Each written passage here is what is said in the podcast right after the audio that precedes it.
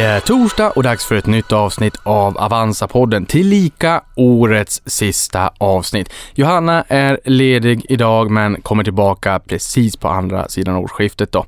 Och nu stänger vi ju böckerna för 2022. Med facit i hand så blev det ju ett väldigt, väldigt turbulent år. För breda Stockholmsbörsen går vi mot sämsta året sedan finanskrisen 2008.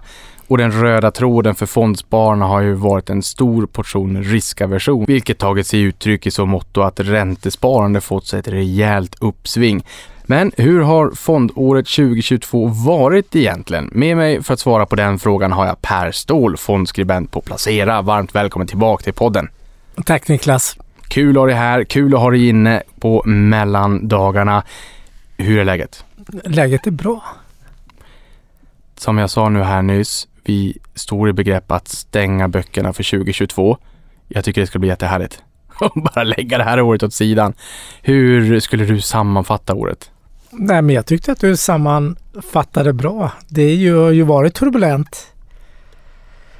Och ett av de sämsta börsåren sedan finanskrisen 2008. Som du säger, det är ju många index som är, är nere på nivåer eller de har den sämsta avkastningen sedan året 2008 som var väldigt dåligt år som vi minns. Med i princip halverade börskurser eller aktiekurser. På många platser. Ja, året har ju varit tufft. Jag håller med dig. Och en otrolig inflationsspiral som har bara snurrat på och skapat stora ränteuppgångar. Det har vi aldrig varit med om. Så här stora ränteuppgångar när centralbankerna liksom har höjt och höjt och höjt och höjt med väldigt stora steg också.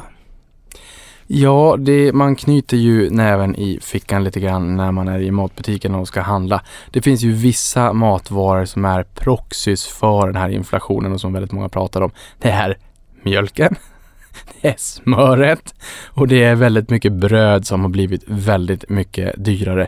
Det har ju också varit rätt fascinerande i så måtto att eh, priserna på mat globalt har ju faktiskt fallit under ganska många månader. Men vi har ju haft så svag krona så att vi har ju till synes importerat ganska mycket inflation. Vi är ju ett litet öppet exportberoende land Sverige.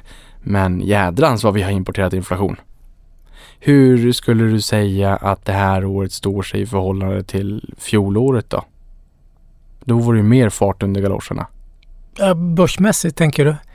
Ja, nej men det, det, är ju en stor kontrast. Det är det ju. Alla, lite som det du tangerade i början, du pratade riskaptiten. Den är ju något helt annat idag än vad den var om vi backar till mellandagarna i fjol. Då var ju riskaptiten, det, det var ju, då var det en sällan skådad riskaptit. Vi satt ju och poddade då också kommer jag ihåg. Det var, då var det ju galna kursuppgångar varje dag eller under mellandagarna var det ju många sådana där populära aktier som rörde sig både 2, 3 och 4 procent per dag norrut. Så riskaptiten har ju verkligen, tycker jag, är den stora, stora skillnaden. Den är så diametralt motsatt mot vad den var avslutningsvis i fjol. Ja, men för, för, det här är intressant. Jag menar, vi brukar ju prata om tomterally och det hade vi ju i, i fjol. Tar vi Stockholmsbörsen så hade vi inte en enda negativ månad på börsen fram till september. Det började gå ner lite grann i augusti men vi klarade oss med nöd och näppe och sen vart september negativt, oktober började negativt, mitten på oktober någonstans. Precis som i år för breda börsen så satte vi en botten och sen så var det rejält upp. Sen hade vi en fin november månad med rally på 7% så kom omikron 26 november. Eh, några dagar senare så var det lite grann glömt och sen hade vi tomterally i december igen. Och eh, jag noterar att det här med tomterally, det finns lite fog för det. CNBC pratade om att sedan 50-talet så har vi faktiskt fått ett tomterally i, i, under fyra av fem år. Det vill säga att de sista fem handelsdagarna och de första två handelsdagarna året efter är positiva med då i snitt 1,3 procent under den här perioden. Ehm, menar, sånt här är ju roligt. Sparande är ju ett waiting game, men man kan inte sitta på händerna i 30 år 40 år, 50 år. Man måste ha lite roligt längs vägen. Jag vet att både du och jag tycker att sånt här är roligt med säsongsmönster etc. Så man måste ha lite roligt längs vägen. Och vi brukar få ett tomterally. I år ser det ut som att det inte blir det. Men det kan bli januarirally. Du vet januarieffekten finns. Ja, och då vänder vi blad. Jag tänker så också att när vi går in i januari, då kommer vi också blicka in i 2024. Ja, faktiskt. Och det, det känner jag lite med spänning för då får vi väl se det många pratar om inför 2023 då som kanske den lite våta filten på, på, på aktiemarknaden att kanske de här vinstrevideringarna ska ner lite ytterligare och sådär. Eh, vinsterna sjunker om man jämför med 22 då, till 23 men redan 24 kanske man kan börja skönja lite mer, lite mer vinsttillväxt. Vilket eh, driver aktiekurser, det vet vi. Men, men här, det är ju många som menar på att nej, 23 kommer bli tufft och, och börsen ska ner ytterligare. Och det är ju klart att börsen kan få det tufft realekonomiskt, men det är ju inte samma sak som att börsen får det tufft. Och jag menar, i år har vi upplevt en krasch. Eh, åtminstone på hemmaplan. Och sen kan vissa säga att nej, det där är väl inte riktigt en krasch. Jo, jag tycker att det är en krasch. Tittar vi på Stockholmsbörsen så är den ju värdeviktad. Störst går först. Men snittaktien på Stockholmsbörsen har varit ner över 50 procent sen, sen respektive topp då som ofta inföll någon gång under 2021. 50 procent ner när man likaviktar eh, Stockholmsbörsens samtliga 407 aktier. Det är mycket. Den siffran är 66 procent för amerikanska Nasdaq. Det är mer. Så det har ju varit riktigt jobbigt. Det är ganska många bolag som också har gått ner 80, 85, 90, 95 procent. Inte minst high flying eh, namn i, eh, i USA som var riktigt, riktigt hypade. Och här, vi har ju aldrig någonsin varit med om att ha gått från negativt ränteklimat, noll ränteklimat och upp till de nivåerna vi är på nu. Vi började året på noll. Riksbanken gick från 0 till 2,50. Fed har gått från 0 till 4,25, 4,50. Vi har aldrig varit med om det här ju. Nej, jag håller med. Och det är... Och en, ja. Så här snabbt. Så här snabbt. Nej, men visst, visst är det så. Det, det, är mycket vi inte har varit med om. Och det är krig i Europa också. Det är också väldigt länge sedan. Eh, så det har ju varit ett extremt år på så många sätt och vis. Jag tycker att eh, det ändå har varit förhållandevis bra. För det, vi hade ett superår i fjol, vi får inte glömma bort det. Och vi har pratat om det tidigare, sitta och titta på års, kalenderårsavkastningar. Det, eh, jag vet man kanske ska titta över en tre eller femårsperiod, en hel avkastningscykel på något sätt för att kunna säga om det är bra eller dåligt eller vad det nu må vara liksom. Men det blev ju extremt och det var ju som du sa, det var tomterally i fjol så vi, vi har ju med oss ett extremt högt ingångsvärde också när vi startade det här året, vilket har varit lite kämpigt. Å andra sidan inflationen har tagit fart. Där hade vi också extremt låga jämförelsetal. Eh, där får vi mycket bättre jämförelsetal nu. Nu pratar jag med Pekka. Vi lyssnade på Pekka igår och han säger mars-april. Mm, det blir spännande. Då, då, är det inte särskilt mycket inflation sannolikt. Och kommer vi i juli-augusti då kanske det till och med är negativt. Eh, så jag menar, det är, det är mycket jämförelsetat, det är mycket relativt spel, men det är klart, vi kommer ju få leva med en hög inflationsnivå såklart. Det kommer inte, mjölken kommer väl inte falla i pris så mycket, men den kommer kanske sluta att stiga. Så det är väl lite så man tror jag får se det också. Ja, för det är ju faktiskt värt att påminna om att även om det är så att vi, inte ser sjunkande priser utan bara att vi håller oss på den här prisnivån så ser vi ju ändå att inflationstakten faktiskt eh, faller ur rullarna. För det blir ju tuffa jämförelsetal om man ska fortsätta se att inflationen stiger från redan ganska höga siffror. Ehm, men som du sa där, ännu trevligare hade det ju varit ifall vi hade fått se vissa priser faktiskt sjunka tillbaka. Jo men visst, vissa priser kommer säkert att sjunka tillbaka också. Men vad jag menar är, stabiliserar sig inflationen, att den lugnar ner sig och centralbankerna har höjt färdigt för den här gången så kan man ju börja räkna på ja, på obligationer. Du pratar ju, börjar ju lite med obligationer. Du kan börja räkna på, eh, på vissa sektorer som är räntekänsliga på ett helt annat sätt. Idag vet man inte riktigt vilken kanske räntenivå man ska applicera riktigt heller.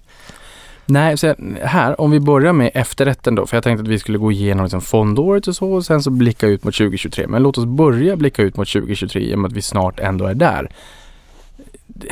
när jag pratar med makromänniskor, du nämnde Pekka här nyss, våran eh, makroguru på, på Placera.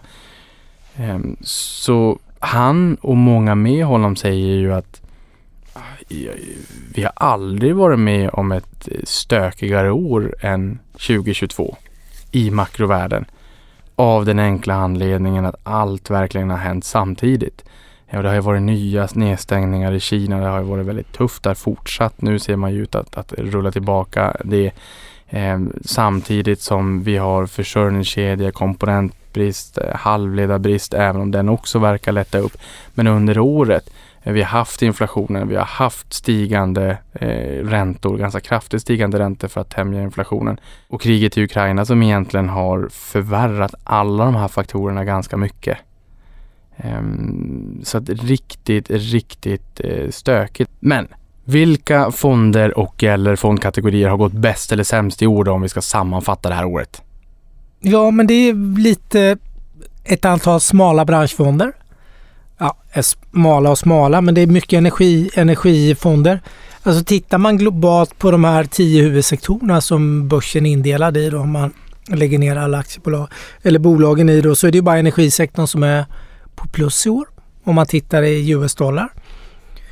Den är upp 40 procent i år sedan årsskiftet, energibolagen. Och sen har du hälsovård då som är god tvåa på minus 6 procent tillsammans med allmännyttiga bolag. Då.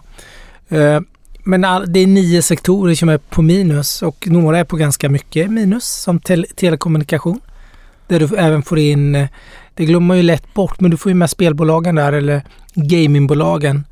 EA, eh, Activision, eh, Paradox och så vidare då som har haft det ganska tufft år också. Eller liksom pandemiförlorare nu. Det var en pandemivinnare och sen har det vänt.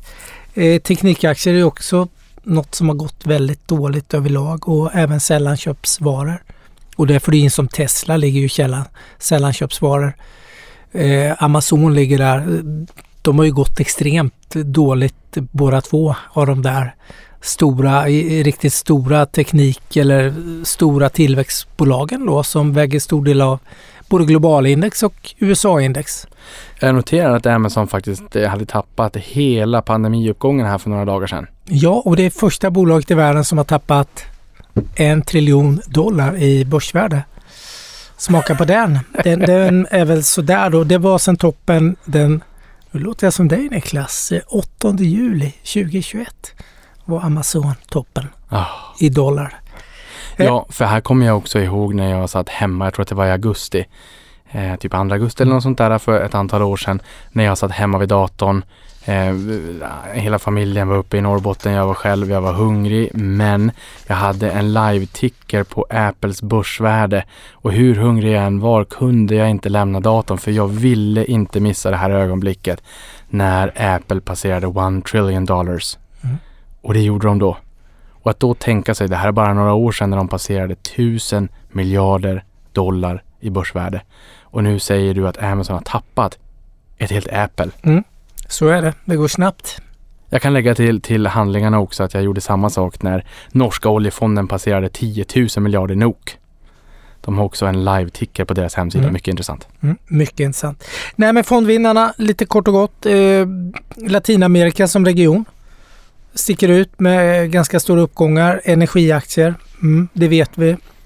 Delar av råvarusegmentet har gått. Men Latinamerika, Mexiko, Brasilien hittar lite länderfonder. Men de stora länderfonderna är ju Turkiet. Det är ett ganska smalt fondutbud. Men de är, de är de stora vinnarna i år. Jag tror Istanbulbörsen har gått i lokalvaluta runt, eh, nu får du hålla i det, 200 procent. Du har ju varit där på plats och spanat. Vad, vad är det som har lett till den här uppgången? Det kan ju inte vara ditt statsbesök. Nej, det var inte mitt statsbesök. Inte alls. Nej, men du har ett land som har 80 procents inflation. Du har en centralbank som då styrs av presidenten mångt och mycket där man har valt att sänka räntorna vilket gör att du har du kan ju tänka dig att ha pengar på banken där, 80 procents inflation och de sänker räntorna samtidigt. Då har du en realränta som är, mm, den vill du inte sitta på. Så mycket pengar har gått in på börsen. För det, det finns en hel, ganska mycket exportbolag på turkiska börsen. Man ska inte glömma bort det. Mycket exportbolag, produktion i turkiska lira och sen har de intäkter i US-dollar eller euro då. Så det har ju varit mumma då. Till saken hör att eh, vad heter det, den turkiska liran är en av de sämsta valutorna i år. Om inte den sämsta mot US-dollar tillsammans med japanska yenen och svenska kronan då. Men, men eh, så det, det, finns massor med faktorer då, men det är mycket inhemska investerare som har satt sig på köpknappen. Fick vi höra då. Jag träffade liksom deras Avanza och de hade jättemycket eh, nya kunder. Det, kontona öppnades i en rasande takt och folk eh, tog pengar från madrassen och från bankkonton då och har lagt in på börsen. Ja, och nu sa jag det kan ju inte ha varit i statsbesök. Det hade det, det, hade det visst kunnat vara. Det lät väldigt eh, drygt. Men, men, jag tänker här också, man brukar ju säga att eh, att aktier inte är ett inflationsskydd, men det är ju någonting vi verkligen har pratat om i år. Men kanske mera stabila ekonomier. Om vi tar USA som exempel så vill man ju hitta de bolagen, de med pricing power mm. som kan höja priserna utan att efterfrågan går ner särskilt mycket. Alltså de som har låg priselasticitet brukar man ju säga. Men det här borde ju någonstans vara ett tecken också på att, eh, att pengar inte är att likställa med bolag. Alltså de turkiska bolagen som turkarna har investerat i som på grund av valutan säkert har fått en otrolig skjuts i exporten kan jag tänka mig. Och att det då har varit ett inflationsskydd. För det, inflationen, ja det är ju så att man vill dra täcket ovanför huvudet tänker jag i Turkiet. Ja, men visst är det så. Och sen har det kommit in en del utländskt kapital. Börsen är ju billig av eh, olika anledningar. Den är fortfarande ganska billig. Eller den är väldigt billig fortfarande. Så det, det är väl många faktorer där. Eh, de fonderna som har gått bäst, de är ju den bästa fonden upp 138 procent i, i svenska kronor. Och eh, bara som ett exempel då Turkish Airlines som vi har flugit med vid tillfälle, minns jag. Var flög vi då? Då flög vi till Asien då ja, till Seoul. Då flög vi med Turkish Airlines. Mm. Ja. De är uppe, nu, får, nu snackar vi om att den har flugit 600 procent i lokalvaluta. Jag tror de var upp 608 procent. Eh, men det, det, är många andra anledningar. Jag tror dels har ju öppnat upp, det är en pandemivinnare nu när folk börjar flyga och kommer väl att bli det nu när Kina öppnar upp så de flyger mycket dit. Men de har ju öppnat den här nya stora flygplatsen norr om Istanbul nu då som jag flög till i somras då som ett multinav. Den är helt fantastisk på många sätt och vis. Det är stort som attan och det går att flyga till alla, alla platser på jorden. Alltså jag har aldrig sett en sån avgångslista förut. Det är alltså, det fanns allt i Afrika, allt i Asien, allt i Sydamerika. Det, det var bara att välja. Det var en gottepåse utan dess lika. Den är, så det, det finns mycket, mm, tror jag, lite driv, drivande faktorer gått bra. Turkiet är ju vinnare då, två Turkietfonder. Sen hittar vi ett antal energifonder som också har tagit in, som har gått väldigt bra någonstans eh, mellan alltifrån 60% till 35% Men hur, hur, tänker man kring Turkietfonder här? Det känns ju som att ofta så tror jag att man som sparare kanske tittar på vad som har gått bäst mm. och sen kanske man extrapolerar och tror att det här kommer fortsätta. Men det är ju ofta så att ingenting växer till himlen på kort sikt i alla fall. att det blir lite grann som att kasta upp en tennisboll i luften. Till slut så, så når den där en punkt där den står helt still och sen börjar den sjunka tillbaka lite grann igen. Hur tycker du att man ska tänka kring Turkiet härifrån och framåt? För det har ju varit en, en rejäl uppgång. Ja, den har ju varit helt rejäl. P-talet sticker inte ut som dyrt utan fortfarande billigt. Men jag satt och tittade lite på vinsttillväxten är ju faktiskt flat eller lite negativ. Så den är ju varken bättre eller sämre än det vi inledde med att prata att kanske 2023 blir ett år där, där vinsttillväxten blir negativ för många bolag. Och det ser även ut så att bli för Istanbulbörsen då, så mycket av den här eh, valutaeffekten är väl tagen också nu. Jag har svårt att se att valutan skulle tappa ytterligare eh, så pass mycket som den har gjort i år mot US-dollarn och så vidare. Och mycket kapital verkar ha kommit in nu.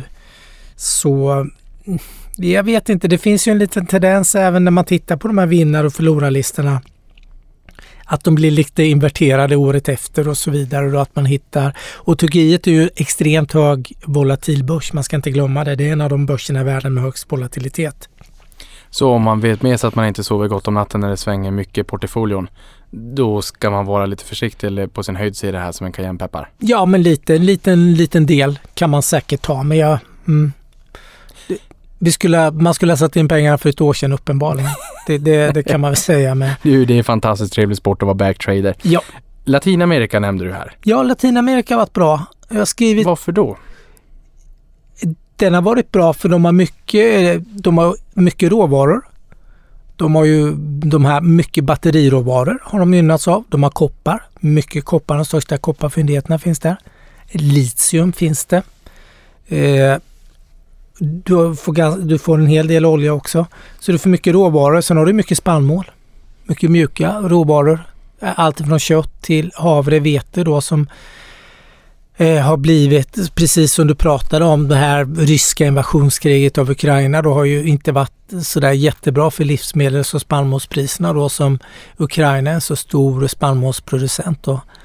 Eh, så man har gynnats av det och jag tycker regionen är lite spännande för det, den har mycket av det här eh, de här framtid, energiomställningen. Man kommer gynnas ganska mycket av energiomställningen för man har mycket så kallade gröna metaller som eh, världen behöver ha eller skriker eller kommer att börja skrika efter i mångt och mycket.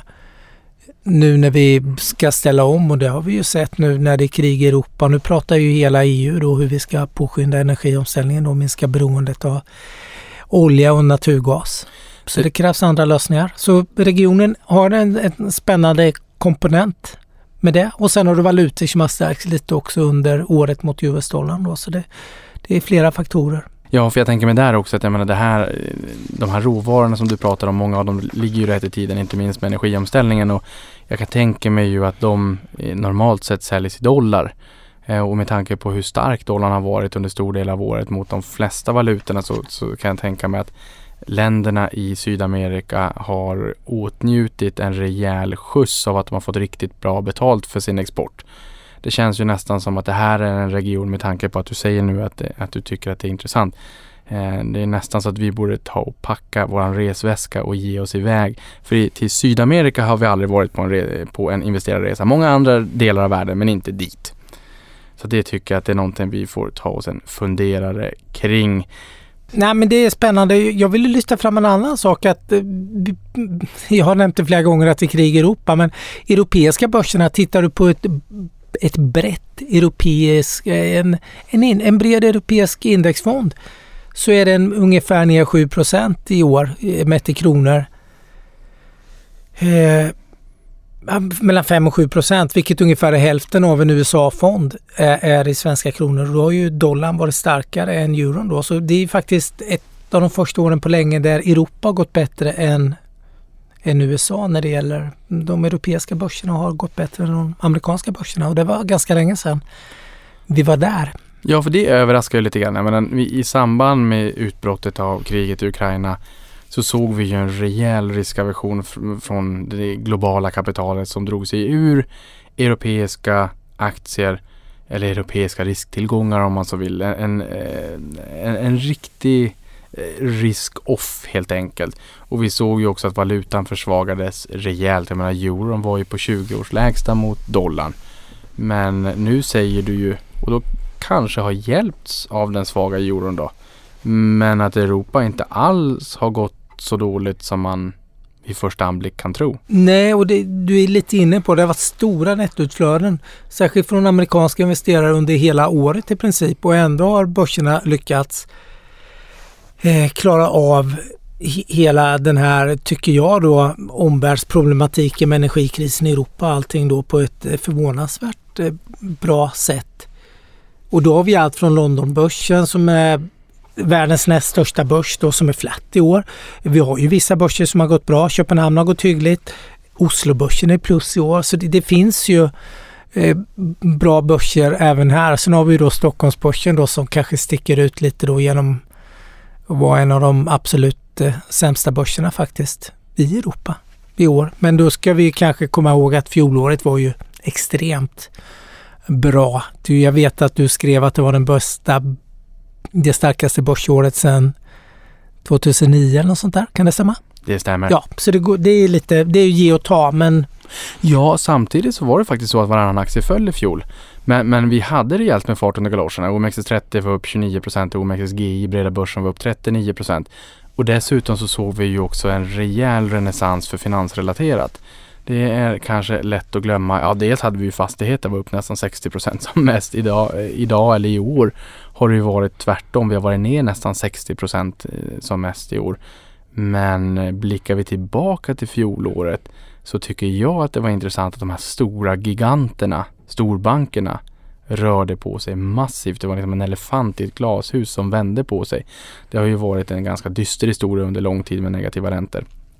Men både Nordea och SEB steg över 70 procent. Och det är inga små pjäser. Det är rejäla uppgångar. Och det är liksom minnet är bra men kort. Och bara till att blicka tillbaka till fjolåret och vad som steg mest och det här är liksom stora OMXS30-bolag mm. över 70 procent. Det är helt otroligt. Någonting annat som är otroligt i år det är väl då kanske just som vi sa då fastigheter och SBB som har varit den aktie som har haft störst max drawdown i OMXS30, alltså störst nedgång från topp till botten, 84 procent. Men också störst studs uppåt, över 70 procent från årslägsta och upp. Så att det har ju liksom svängt rejält mycket och sen en glad nyhet. Nu har inte det kanske mycket med fonder att göra, men ändå för aktier ingår ju i aktiefonder. Men det är ju ett kärt bolag, små, smålänning som du är, som nu kommer in i OMXS30 också vid årsskiftet och det är ju Nibe. Ja, men eh, ja, den har ju piggat till sig rätt bra. Den var ju ner väldigt mycket bitvis under året och nu tror jag den är kanske ner 24-25 procent. Så, så det, den har ju den rider ju väl på den här omställningstrenden också, eller energiomställningen som vi ser framför oss. Men det är jättekul att vi får in IBE i, i OMXS30 tycker jag. Det, det är fantastiskt på många ur många dimensioner sett. Så det, det, känns ju jättebra. Men när vi ändå är inne, det blir lite, jag tycker vi måste prata lite Stockholmsbörsen. Du har mm. tangerat det lite. Det, det, är ganska stor skillnad som du säger, fastighetsbolagen har gått extremt dåligt. Mycket av de här gamla, eller gamla, men fjolårets vinnare, de här förvärvsbolagen som har reviserats het, har ju gått väldigt dåligt vilket har gjort att småbolagsfonderna har ju gått extremt dåligt. De hittade vi på vinnarlistan i fjol när vi satt där. Det var ju svenska småbolagsfonder mer eller mindre hela, hela den här topp 20-listan jag hade tagit fram kommer jag ihåg. Och nu är de, ligger de på, på listan över de fonderna med sämst avkastning. Ja, och här måste jag ändå bara lägga in en liten kontext för jag har nämligen kikat fram det här. Och där tittade jag då på Sverigefonder och på vilken Sverigefond som har gått bäst och vilken Sverigefond som har gått sämst i år.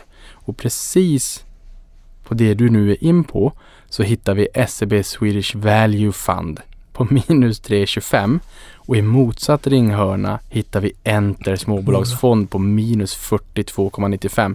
Så att precis det du säger Per, extrem diskrepans. Ja, det är en extremt stor skillnad inom en fondkategori då, eller två fondkategorier. Men, men just om vi tittar på Sverigefonder då, att det är sån extremt stor skillnad. Och Det skiljer nästan 40 procentenheter mellan sämsta och, och bästa fond. Och lite som du pratar OMXS30, de här 30 största och mest likvida bolagen. Det finns ju ett antal indexfonder på det. Eh, de är inte ner, vad är de ner? 12-13 procent med utdelning, 12 kanske. Och sen har du då småbolagsindex som är ner över 30 procent. Så det har ju varit en väldigt stor skillnad mellan eh, småbolag och stora bolag i år. Även på Stockholmsbörsen då har det varit en extremt. Vilket har gjort att, för att citera eh, Humle småbolagsfonds fondförvaltare Peter Löfqvist Eh, som eh, hade suttit och klurat på kammaren och eh, knådat med siffrorna och kommit fram till att det var länge sedan småbolagen är så här lågt värderade kontra storbolagen. Vilket kan skapa lite intressanta investeringsmöjligheter om man tittar närmaste året eller två åren. Det brukar inte vara, de brukar inte ha den här rabatten utan de brukar handlas med premie mot, mot storbolagen. Men är det en liten spaning om att när när temperaturen ökar och när aktier kommer in i, i bastun igen att det här kan vara väl värt att göra sin hemläxa kring just småbolag.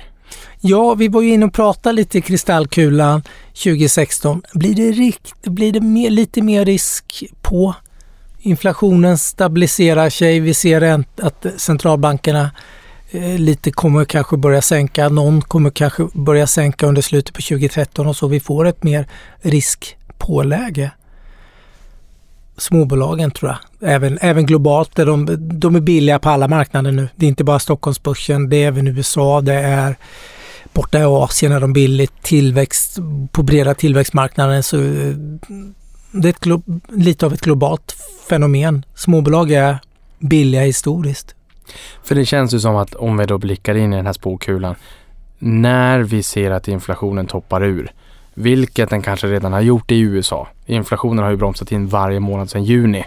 Eh, och, och, här såg vi nu senast också att den kom in lägre än väntat då i Sverige och då hade ju 75 punkters höjningen 24 november knappt ens börjat verka.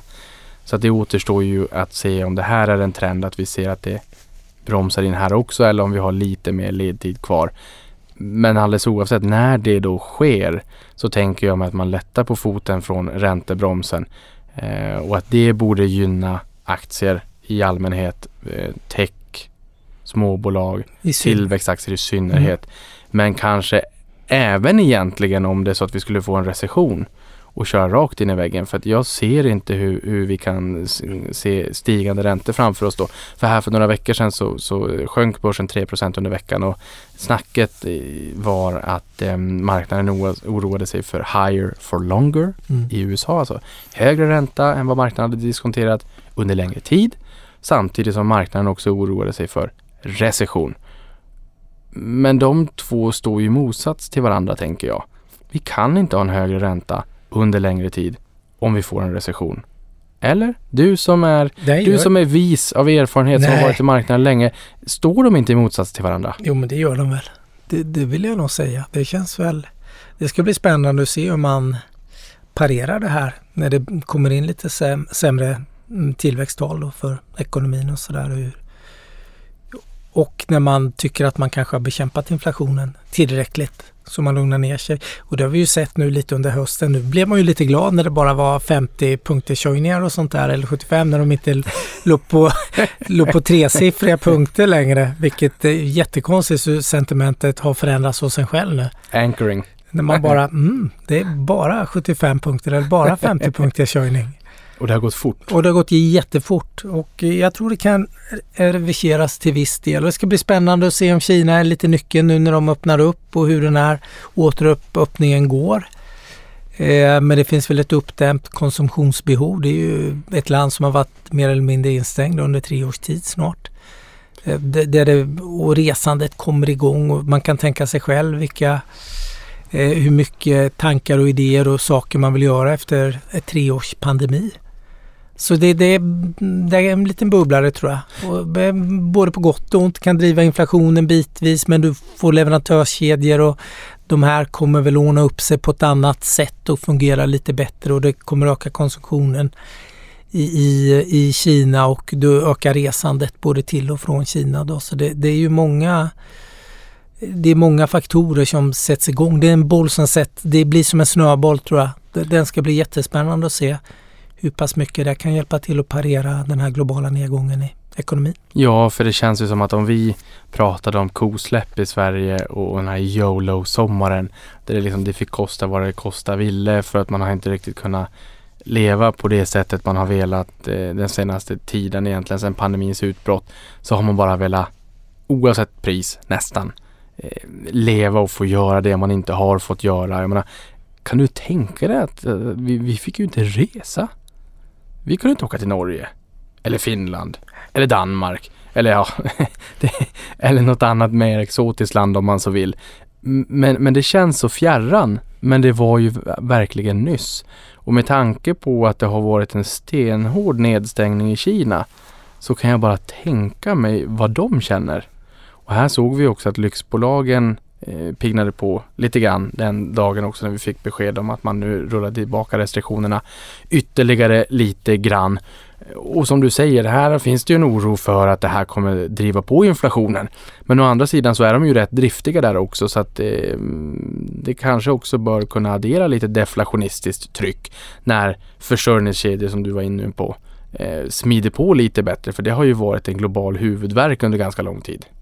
Ja, jag håller med. Och sen får vi se hur mycket det driver upp råvarupriser som oljepris och dylikt då när man ska börja röra sig mer. Men det, jag tror ändå det är nettopositivt att Kina som är världens näst största ekonomi öppnar upp sig. Det men finns vad, många fördelar med det. Men vad säger du om oljepriset då? För det, oljepriset fördubblades egentligen från, det var väl 2 december 2021 till 7 eh, mars 2022 i samband med invasionen då också upp mellan 129 till 133 dollar fatet beroende nu på om vi nu tittar på eh, Nordsjöoljan, Bräntoljan eller, eller eh, VTI, den amerikanska dito. Nu har vi kommit ner ganska mycket. Eh, många fondsparare hos oss eh, rusade ju till oljefonder, energifonder men som var oljetunga mm. under början på det här året. Hur tycker du att man ska tänka där? Där har man sett att det har gått bra. Många har extrapolerat eller ska man snarare tänka precis inverterat? Att vilka kan gynnas av det här? Är det en energiomställning som är mer intressant härifrån och framåt på grund av ett högt energipris? Vad, vad säger du där? Nej, men det är väl både, det finns väl två sidor av myntet lite också med nu har väl oljepriset varit sidledes. Jag kommer ihåg Pekkas dragning. Det har varit sidledes under flera månader nu. Sitter och tickar på. Det är klart den kanske inte ska upp om globala ekonomin ska ner i takt och så vidare då. Så sprid riskerna. Ta hem lite sköna vinster i de här äh, fossila energifonderna och kanske lägg en slant i förnybara energifonder. Det, det är liksom ett spel man kan göra också. Så ja, alltså jag tycker när det har varit så här stora uppgångar som det har varit både Turkietfonder, energifonder så, så varför inte skala ner, ta hem lite vinst. Man behöver inte sälja allt om det är så att man känner att man vill ha kvar en viss exponering men eh, eh jag tycker alltid det är skönt att ta hem lite vinster. Ja, och jag tänker, du nämnde ju här eh, Oslo eller Oslo eh, som var på plus för hela året. Och de har ju en ganska hög energidensitet också i, i börssammansättningen. Det som är intressant här är väl att Norska oljefonden som äger 1,3 procent av alla noterade bolag i världen har sagt att man ska vara mer contrarian. Och när jag tänker på contrarian så tänker jag också på vad, vad underviktar globala fondförvaltare i stor utsträckning. Och där är det ju nu inte minst consumer discretionary när man anser att hushållen squeezas på grund av stigande räntor energipriser och allt vad det är. Um, och här rapporterar ju um, Bank of America sin förvaltarenkät på, på löpande band. Har du några spaningar från den här enkäten? Nej men du är inne på det. Sällanköp och eh, teknik är ju under, undervärderat eller underviktat som man säger inom förvaltarspråk. Då teknik är ju den största undervikten sedan 2006 nu. Då fanns inte ens iPhone? Nej. om det nu har någon bäring på någonting. Nej. Men det är ändå en intressant spaning. Ja, men det är en spaning om något. Uh, och inte iPaden heller då. Nej. Lägga till. Men... Uh, Kom 2007 och 2010. Ja. Nej, men det... Det är klart att det... Och energin är ju... Energi är ganska överköpt eller över, överviktat och så. Då. Så det, det blir ju alltid de här lite stora rörelserna. Det blir ju stora stora kapitalflöden och det har varit jättestora kapitalflöden nu. Det har varit ut från tillväxtaktier in till värdeaktier. Det energin är kanske har varit det billigaste, liksom, vad ska man säga, tillgångslaget inom värdeaktier då, energisektorn just att det, de har ju varit ganska utbombade, många energibolag under ganska lång period med tanke på att många investerare har undvikit att investera i det eller får inte investera i fossilt och så vidare. Då. Så det har funnits många anledningar men det har ändå satt många rörelser igång och man har överviktat banker som har varit underviktade under en väldigt lång period när vi har haft så extremt mycket eller stor, det har varit mycket minusräntor eller minusräntor hos många centralbanker världen över då. Då har, har du inte velat äga banker på den, i den utsträckning som man har gjort historiskt och så då. Så där har ju kommit tillbaka också då. Men du är helt rätt. Teknik, sällanköp är väl inga favoritsektorer för tillfället. Medan man, ja, energin och det, men det kan ju gå fort när det vänder sen. Ja, men det är det jag tänker, både liksom sällanköp som är, eh, mig veterligen sist jag tittade så var ju Consumer Discretionary eller då sällanköp den mest underviktade kategorin. Mm. Och, och, det är ju samma sak då som att småbolag har tagit rejält med stryk också. Och kanske inte bara på egna meriter för att tiderna är tuffa. Det är också naturligtvis. Men just det här räntespelet också att tillväxtaktier med vinsterna lite längre in i framtiden. Ja, de ser ju nuvärdet idag falla betydligt mer än ett större, mer lönsamt, moget bolag som kanske inte växer lika mycket. En fågel i handen istället för tio i skogen så. Det här borde ju reverseras om vi ser att inflationen toppar ur, räntorna sjunker tillbaka, vilket de har gjort delvis i USA redan. Vi toppade på 4,33 här 21 oktober och nu var vi ner på 3,50, nu är vi på, på nästan 3,80. Men det har ändå sjunkit tillbaka. Om vi får en recession då borde den nedgången gå ännu snabbare och då borde vi få en swoosh i, i, i småbolag och tillväxt. Jag håller med. Där kanske vi har nästa års vinnare. En del, ja, det, det jag tenderar ju att se, det blir lite fondvinnare och fondförlorare tenderar ibland att reversera mellan åren lite fram och tillbaka. Ja, för någonting annat som jag tänker på just det här med, med en fondkategori som har varit väldigt eh, bra för spararna i år har ju varit globalfonder. Där bytte man faktiskt ut Sverigefonder tidigt i år till förmån för globalfonder. Alltså zoomar ut perspektivet lite mer breda penseldrag, lite, lite större riskspridning eh, men ändå tiltat överviktat mot USA, ofta 50-60% av en global fond och då får du ju dollarexponering. Mm. Så att när det var som stökigast i år så var det ju faktiskt så att många av våra kunder med globalfonder var på plus, på nollan eller strax under vattenytan för dollarn stärktes ju 25 som mest mot kronan. Nu ser vi ju att dollarn har sjunkit tillbaka, försvagats 9 procent på ganska kort tid. Normalt sett så tänker man att man kanske inte behöver fundera så mycket alls om man sparar långsiktigt i en global fond. Men har du någon spaning just nu? Behöver man tänka på valutan alls? Ja, den blir ju en stor faktor. Eh, jag brukar ju säga att jag inte brukar tänka på den särskilt mycket men eh, i år har det ju varit en stor eh, faktor som har gjort att en lokal eller att i lokal valuta har fonden ner men räknar om den till svenska kronor så har den haft positiv avkastning. Och det har varit så särskilt tydligt i år och särskilt som du säger den här dollarn den var ju 25 procent upp mot kronan under en period här. Och nu är den 15% upp eller 16 där någonstans. Så den, den har ju eh, tappat ganska mycket nu under eh, hyggligt kort tid. Så det, det blir ju stora svängningar men eh, ja, månadsspara det är ju mitt recept lite. Då fångar du upp både dollarn på 25% upp och 15% upp. Och i, backar vi under fjolåret då var ju kronan urstark en period till fram mitten på november eller något sånt där om jag inte minns fel eh, och var jättestark mot dollarn och sen tappade den där sista en och en halv månaderna eh, hyggligt mycket. Men, men eh, det är ju stora svängningar. Ja, och det borde ju i sådana fall ha sammanfallit med att eh, amerikanska Fed, centralbanken, sa att nu skulle man bekämpa inflationen. Det var ju i november. Eh, och där toppade ju Nasdaq 22 november också. Så kan jag tänka mig att aha, nu kommer amerikanska centralbanken ligga före i kurvan, höja ganska rejält, det kommer stärka dollarn. Da, då vill jag ha dollartillgångar och sen så vill jag få den här valutaförstärkningen eh, helt enkelt. Men samtidigt så tänker jag mig att man inte borde deppa kring det här heller. För även om det är så att dollarn fortsätter försvagas mot kronan så har ju både du och jag noterat i år att det är väldigt många stora amerikanska multinationella bolag som har klagat mm. ganska mycket på den starka dollarn. Det är Netflix och det är Microsoft mm. och det är Adobe med flera. De ja, säger att Salesforce. Alla Salesforce. de där har varit ute och, och pratat om att den inte varit särskilt gynnsam. Nej, och då tänker jag med valutan, det blir som skumkronan på en öl. Den, det är liksom, den är lågkvalitativ och om den stiger upp rejält ett år så ska inte den åsättas en, en hög värdering för att den är otroligt flyktig. Mm. Men det känns ju som att även om, om eh, dollarn skulle försvagas, tråkigt kanske om man sparar en global fond, men så kan ju det motverkas av att bolagen får mindre motvind och mera medvind vilket ändå kan lyfta.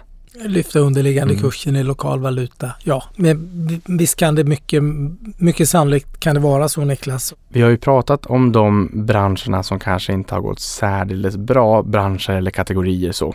Eh, och där har det ju föga förvånande varit techfonder, det vill säga långdurationspapper, tillväxtorienterat, småbolag, fastighetsbolag. Finns det någon av de här som du känner står Ehm, att, att vinna extra mycket nästa år. Vilken av de här tror du kan stå inför bäst revansch? Ja, men någon kombination av tillväxt, förnyelsebar energi, omställningsbolag som förbättringsbolag. Ehm, det kan vara allt ifrån energioptimering av fastigheter eller någonting. Ehm, där kan vi nog hitta lite vinnare om räntan går ner som du säger. De stora vinsterna ligger i framtiden och hägrar. Kanske inte här idag där någonstans. Det har varit lite höga P tal historiskt eller, och eh, kommit ner lite så värderingarna har kommit ner. Men ja, där kanske någonstans kanske man kan se lite revansch om inte annat. Tillväxtmarknader har vi pratat om. Har ju också haft det kämpigt förutom de här nedslagen vi har gjort nu på Latinamerika och i Turkiet då. Men eh, tittar du på Moskvabörsen, det stängdes ju i början på mars. Jag är ju inte ens med Rysslandsfonderna. De hade ju parkerat sig i den absoluta botten. Om vi nu... Eh, hade haft möjlighet att se någon prissättning på dem då. De är inte ens med här, inte Östeuropafonderna heller för de är fortfarande stängda för, för handel. Eh, så där har du två fondkategorier som inte liksom är med ens i fonduniverset längre som har blivit liksom bort, borttaget. Det sitter på avbytarbänken för tillfället. Ja, och där kan vi ju säga, det, det kommer ihåg när det var som jävligast där när man såg utländska depåbevis som handlades i exempelvis London eh, och där var ju det mesta som hade med Ryssland att göra var med ner mellan 80 och 95 procent. Det är en total pulverisering. Ja, en total och sen stängde man handeln och sen får man inte handla det och så. Så det har ju blivit eh, där har du ju kanske året, du pratar om fastighetsfonderna att det är ner väldigt mycket men du har Ryssland, man glömmer lätt bort de här Rysslandsfonderna och det. Genom att det finns inga NAV-kurser som att de inte är priset. Så även Östeuropafonderna då har ju ofta en ganska en stor, haft en komponent eller en, en Rysslandsdel då, som har varit ganska betydande då. Har det här varit ett år för aktiva eller passiva fonder skulle du säga? Ja, det har ju varit aktivt på båda sidor, både bland de stora förlorarna har du mycket aktiva fonder. Jag hittar bara en indexfond faktiskt, en fastighetsindexfond då, som är med ner i källan. Men på vinnarsidan är det bara aktiva fonder. Det har ju varit ett väldigt aktivt år. Eh, förutom Stockholmsbörsen lite då, där hittar vi ju lite, när jag skrev om, om, om bästa Sverigefonder, där hittar vi ju faktiskt eh, ett antal fonder då som följer OMXS30, det här smalare, största bolagen. Där finns ju med lite på relativ vinnarlistan eller vad man ska säga då. Eh, men överlag har det varit ett aktivt år. Helt klart. Och, och, det jag tänker mig är lite intressant här, du pratar ju också om de sektorerna som har klarat sig bäst i år. Det var energi har gått upp absolut mest. Energi var enda sektorn som var upp också på global basis 41 procent. Hälsovård var ner 6 procent och telekommunikation var här då i botten på minus 34. Just den här hälsovård, den tycker jag är lite spännande för, för mig veterligen så lägger USA 18 procent av BNP på, på sjukvården, 12 procent globalt någonstans, 11 procent i, i Sverige tror jag att det är det känns ju som att hälsovård är en sån här liten trygg boj i börsbukten. Man brukar säga att ja, alla tar ju sin medicin alldeles oavsett konjunktur. Eller jag vill ju få in Anticimex på börsen. Det fick jag ju inte för, av den enkla anledningen att bedbugs don't read the Wall Street Journal och du vill inte sova med dem. Anticimex betyder mot vägglöss när, när, de, eh, när de grundades 1934. Hälsovård det känns ju som att det är en trygg boj i börsbukten, inte sant? Ja, det, vi pratar ju om vi är kvar vid OMXS30. Vi är ett hälsovårdsbolag, AstraZeneca. Det är bästa börsen, eller bästa aktien i det indexet, by far. Den är ju upp över 30 procent i år. Boliden är god tvåa på runt 18-19 procents uppgång och sen har du bankerna då som eh, ja, har, har liksom lite positiv avkastning. Eh, och sen är resten ner då i princip. Men Astra sticker ut, Novo Nordisk sticker ut också då om vi tittar, eh, om vi breddar universet till Norden då. Så det är ju, ja men det tror jag. USA lägger ner mycket, en stor del, väldigt stor del på på hälsovård av BNP. Och nu får vi rapporter här ifrån Kina nu när man har börjat slopa de här covid-reglerna att eh, sjukhusen är mer eller mindre överfulla. Jag såg något reportage igår som jag lyssnade på från Shanghai där flera sjukhus var helt överbelagda nu med, med covid-sjuka patienter och så vidare. Då. Så det tror jag att det kommer säkert att krävas mycket eh, investeringar även globalt tror jag när, man, eh, när vi är färdiga med den här covid eller det har lugnat ner sig om något år eller två när man kan börja se vad man behöver investera i mer när det gäller hälsovård. Och sen blir vi ju äldre. Det är en demografisk trend. En strukturell trend tyvärr får man väl säga. Ja. Vi är ju allt fler som blir äldre. Mm. Vi blir en större del av den här kakan. Ja, det är väl lite grann så demogra demografin ser ut. Ja. Allt fler äldre men också att vi då lever längre. Mm, vi lever längre och behöver lite mer specialistvård emellanåt. Så det, ja, Hälsovårdssektorn är jättespännande. Utsvävning, stickspår och då känns det som att det har ju byggts upp ett enormt behov som har fått stå till, liksom, stå vid sidan under pandemin eh, av förklarliga skäl. Det här liksom eh, operationsberget om man så kallar det, liksom, av mm. människor som behöver hjälp. Det här borde ju vara lite grann drivande för robotkirurgi tänker jag. Ja, eller mycket, all, mycket som säljer medicin, med medicinteknisk utrustning har gått ganska dåligt i år. Jag äger ett par bolag privat. De har ju varit i väldigt eh, dålig avkastning på. För man har inte fått någon budget eller några inköp när det har varit covid och sjukhusen har varit stängda och så. Och det finns som du säger ett, ett operationsberg och det kommer att behövas. Så där kanske vi hittar lite vinnare nästa år. Om den här, om vi när vi öppnar upp helt och man kan börja göra inköp igen och se över vilka operationsköer som måste bort och så vidare. Ja, och som du säger här nu, du har ett par tre sådana bolag själv i portföljen och där uppviglar du till frågan hur har du själv agerat i år? Eh, privat? Mm. Ja, inte så mycket. Jag var aktiv i början faktiskt, men sen har jag inte gjort så jättemycket faktiskt. Eh, jag sålde bort mycket techfonder i januari. Det var väl liksom och köpte lite infrastruktur och lite global multifaktor som jag gillar, Storebrand, som vi har kört hårt bland fondvalen faktiskt. Som har klarat året bra. Haft en riktigt bra, haft en bra relativ avkastning i alla fall. Och, eh, så mitt år är väl jag skrev om barnsparandet igår faktiskt. Det kan vi ta. Det var bra. Den, den var ner 12 procent den portföljen. Då är den ganska global, inte så Stockholmsfokuserad. Eh, vilket gör att den borde gå bättre än Stockholmsbörsen. Då har den gått som OMXS30 då, lite sämre än en global fond men ja, det är där någonstans liksom är, är väl liksom avkastningen då. Som det har varit ganska internationellt och man har gynnats lite av både starkare euro och starkare dollar un, under året då. Så så har det varit men jag har suttit ganska still under året ändå och inte försökt agera allt för mycket och sälja bort mig. Om vi går från aktiemarknaden in på räntemarknaden så har det hänt en hel del där också. Där har det ju varit regelrätt eh, blodbad får man väl säga på sina håll. Eh, om vi säger att det har varit en krasch på sina håll eh, på, på aktiemarknaden så är det ingenting jämfört med räntemarknaden. Och tittar jag på fondlistan och EM-debt, alltså på obligationer i tillväxtmarknader, så har de tappat mellan 15 och 30 procent. Rejält mycket. Samtidigt som SEBs korträntefond är upp 15 procent.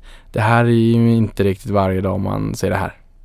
Nej, det har ju varit jättestora svängningar som du säger och jag tror att det har väl bara varit en västanfläkt det vi har sett på, på aktiemarknaden om man jämför med, med obligationsmarknaden eh, som bitvis vissa delar och vissa segment har inte gått att handla. Det har varit ganska dålig hand, dålig likviditet och vem minns inte den brittiska minibudgeten i höstas som fick eh, den brittiska obligationsmarknaden att kollapsa under något dygn eller två. Den var ju under isen något helt eh, totalt då. Så där har det varit jättesvängningar. Jag pratade med någon nu senast när jag var på seminarium faktiskt. Jag var på fastighetsseminarium i, för några veckor sedan och då träffade jag några ränteförvaltare såklart. Är man ränteförvaltare så har man ofta en ganska betydande andel av fastighetsobligationer i sin fond för att det är en, en, en stor sektor som har lånat mycket pengar. Och eh, då pratade jag med dem, det var ju det värsta året någonsin, säger de. Och men å andra sidan säger de fonden aldrig haft så här bra running yield eller vad avkastningen ger nu för att eh, obligationspriserna kommer ner så mycket. Eh, så då så det har varit ett väldigt konstigt år där. Det är dels det sämsta året någonsin. Då pratar vi inte som på aktiemarknaden då sämsta sedan 2008 utan nu pratar vi worst ever. Liksom att så, så illa har det varit för många.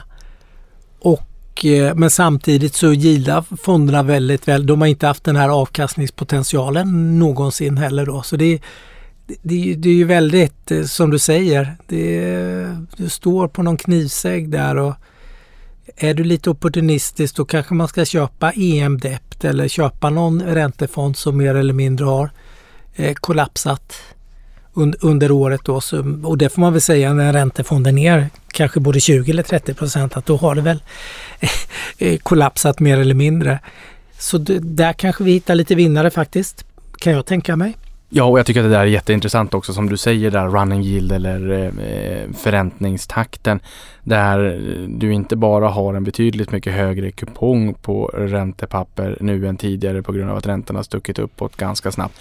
Men också att du kan köpa obligationerna till underkurs. Det är lite grann som att köpa en aktie för 80 kronor med en garanti om att den kommer att stå i 100 kronor om x år om bolaget inte går i konkurs. Plus att du har en ganska trevlig direktavkastning.